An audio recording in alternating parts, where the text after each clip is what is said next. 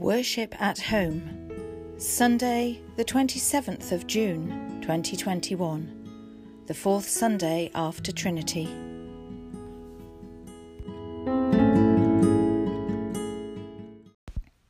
The Bible reading is from the Gospel of Mark, chapter 5, verse 21 to the end. When Jesus had crossed again in the boat to the other side, a great crowd gathered round him and he was by the lake. Then one of the leaders of the synagogue named Jairus came, and when he saw him, fell at his feet and begged him repeatedly, My little daughter is at the point of death. Come and lay your hands on her, so that she may be made well and live. So he went with him. And a large crowd followed him and pressed in on him now there was a woman who had been suffering from hemorrhages for twelve years. She had endured much under many physicians and had spent all that she had, and she was no better, but rather grew worse. She had heard about Jesus and came up behind him in the crowd and touched his cloak, for she said, If I but touch his clothes, I will be made well. Immediately her hemorrhage stopped and she felt in her body that she was healed of her disease. Immediately aware that power had gone forth from him, Jesus turned about in the crowd and said, Who touched my clothes? And his disciples said to him, You see the crowd pressing in on you. How can you say, Who touched me? He looked round, all round, to see who had done it, but the woman knowing what had happened to her, came in fear and trembling, fell down before him, and told him the whole truth. He said to her, Daughter, your faith has made you well. Go in peace and be healed of your disease. While he was still speaking, some people came from the leader's house to say, Your daughter is dead. Why trouble the teacher any further? But overhearing what they said, Jesus said to the leader of the synagogue, Do not fear, only believe. He allowed no one to follow him except Peter, James, and John, and the brother of James. When they came to the house of the leader of the synagogue, he saw a commotion, people weeping and wailing outside. When he entered, and he said to them, why do you make commotion and weep? The child is not dead, but sleeping. And they laughed at him. Then he put them all outside, and took the child's father and mother and those who were with him, and went in where the child was. He took her by the hand and said to her, Talitha cum, which means, little girl, get up and immediately the girl got up and began to walk about. She was twelve years of age. At this they were overcome with amazement. He strictly ordered them that no one should know this, and told them to give her something to eat. This is the word of the Lord.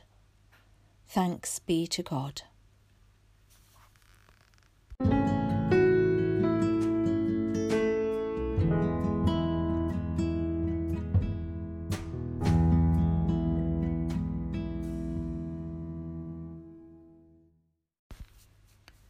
There is so much in this passage from Mark's Gospel.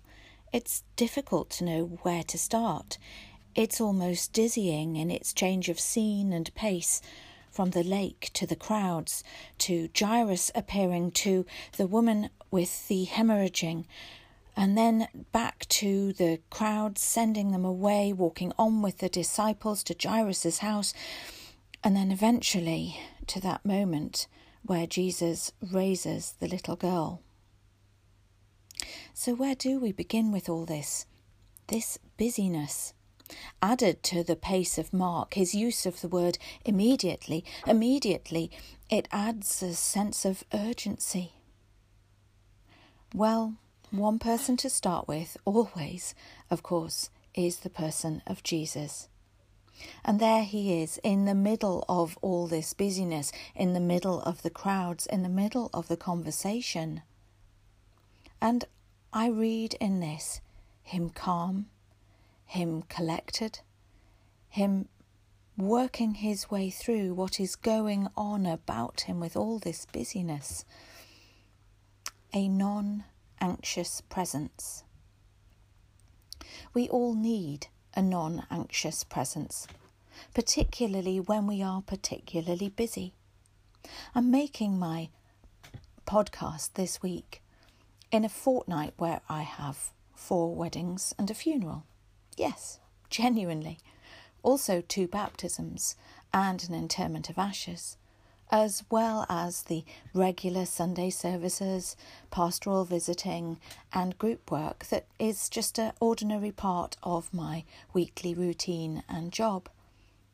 It feels a little bit like this scene from Mark, as if I'm going from one place to another and I need to make choices about who I'm seeing when, when I'm sending people away kindly but gently so that I can attend to others. And noticing the needs, particularly of the quiet people who are suffering and may have suffered for a long time. So, Jesus here really is an example of a non anxious presence I'm not as successful as he is at being non anxious. I need to draw on his strength and his example to help me discern, to help me stay calm, to help me stay grounded spiritually while all is happening around me and with me and in me. Recently, I was covering some information with my preaching students about what is said and what people hear.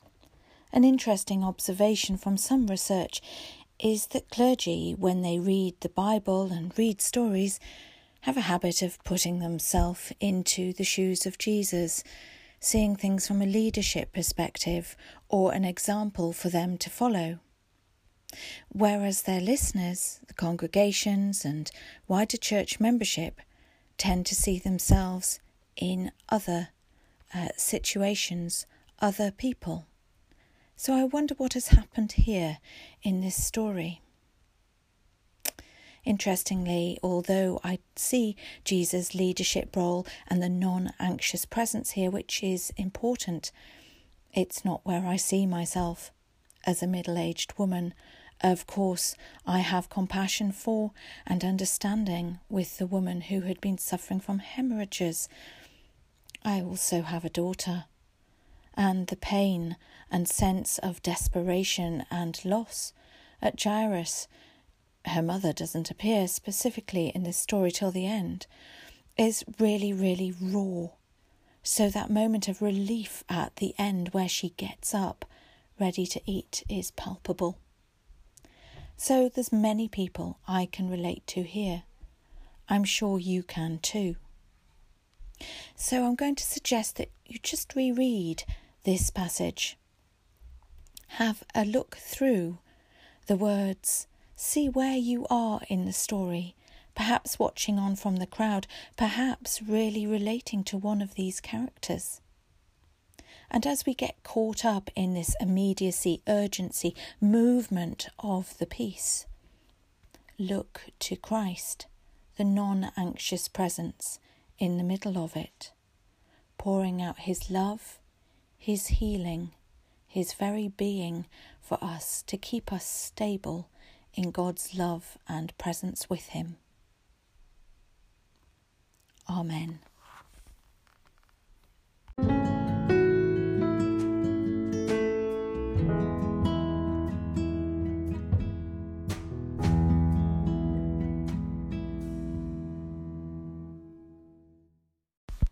As we come to our prayers, you may want to light a candle, take a moment of quiet, knowing that as you pray, you are joining the prayers of God's people across the world, that He holds us together in His love, protection, and healing. And so our prayers today are on the theme of God, our healer. Blessed are you, Lord our God for you have created us and redeemed us. always ready to refresh and restore us, we thank you that we can come to you in prayer. Lord, we come as a church broken by divisions and factions and seek your healing. Sometimes we have broken faith with you or with each other. And so, Lord, we pray for those who work to bring unity to the church, asking your blessing upon churches that are struggling to survive. Small churches and chapels in rural places.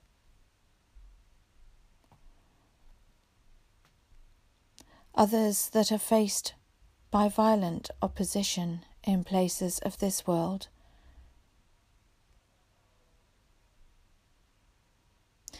Lord, in your mercy, hear our prayer. We pray, Lord, that you may use us as instruments of your peace, asking your blessing upon those who seek to heal troubles between nations and peoples. We pray for all those places dealing with political turmoil, war, and tribulation amid the ongoing coronavirus pandemic, Lord. So we pray for all agencies of reconciliation, asking your blessing upon the work of the United Nations and the World Health Organization and others who are seeking to help this world become one in terms of social justice and meeting human need and environmental care. Lord, in your mercy, hear our prayer. Lord, bringing our prayers closer to home, we give thanks for our homes and our loved ones. Please bless them and protect them always. As we bring before you those families we know and those many we don't, who are suffering from broken relationships, broken hopes and dreams. May they know your hand of healing your purpose for them in your li- in their lives. Lord, in your mercy, hear our prayer. Lord, we give you thanks that you are our strength and our salvation. We remember those who are broken by illness, mental or physical illness, at home or in hospital we pray for those who are struggling, who feel their lives are on the edge of collapse. And we ask your blessing upon those who are no longer able to care for themselves.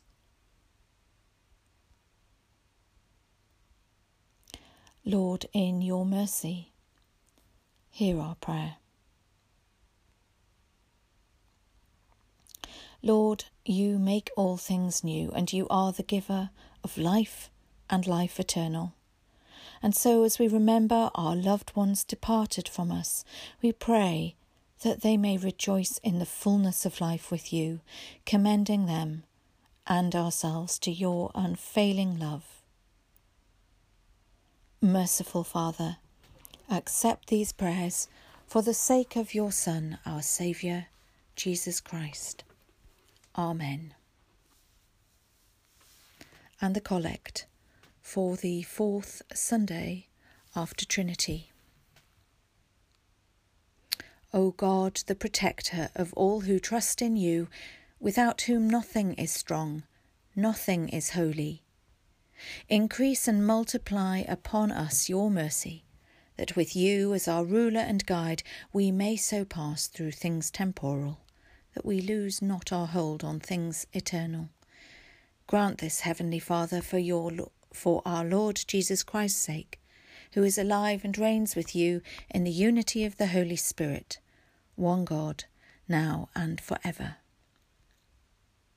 And as our Saviour taught us, so we pray.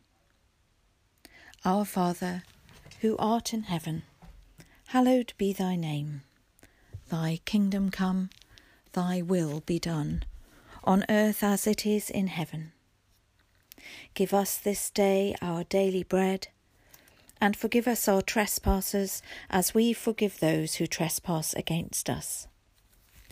Lead us not into temptation, but deliver us from evil. For thine is the kingdom, the power, and the glory, for ever and ever. Amen.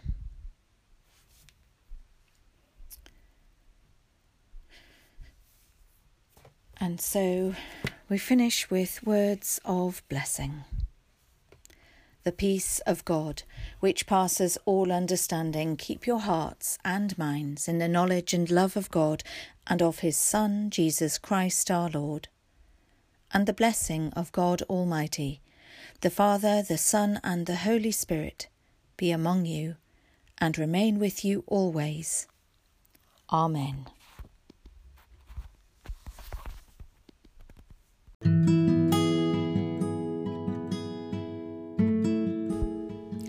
Thank you for joining me for Worship at Home.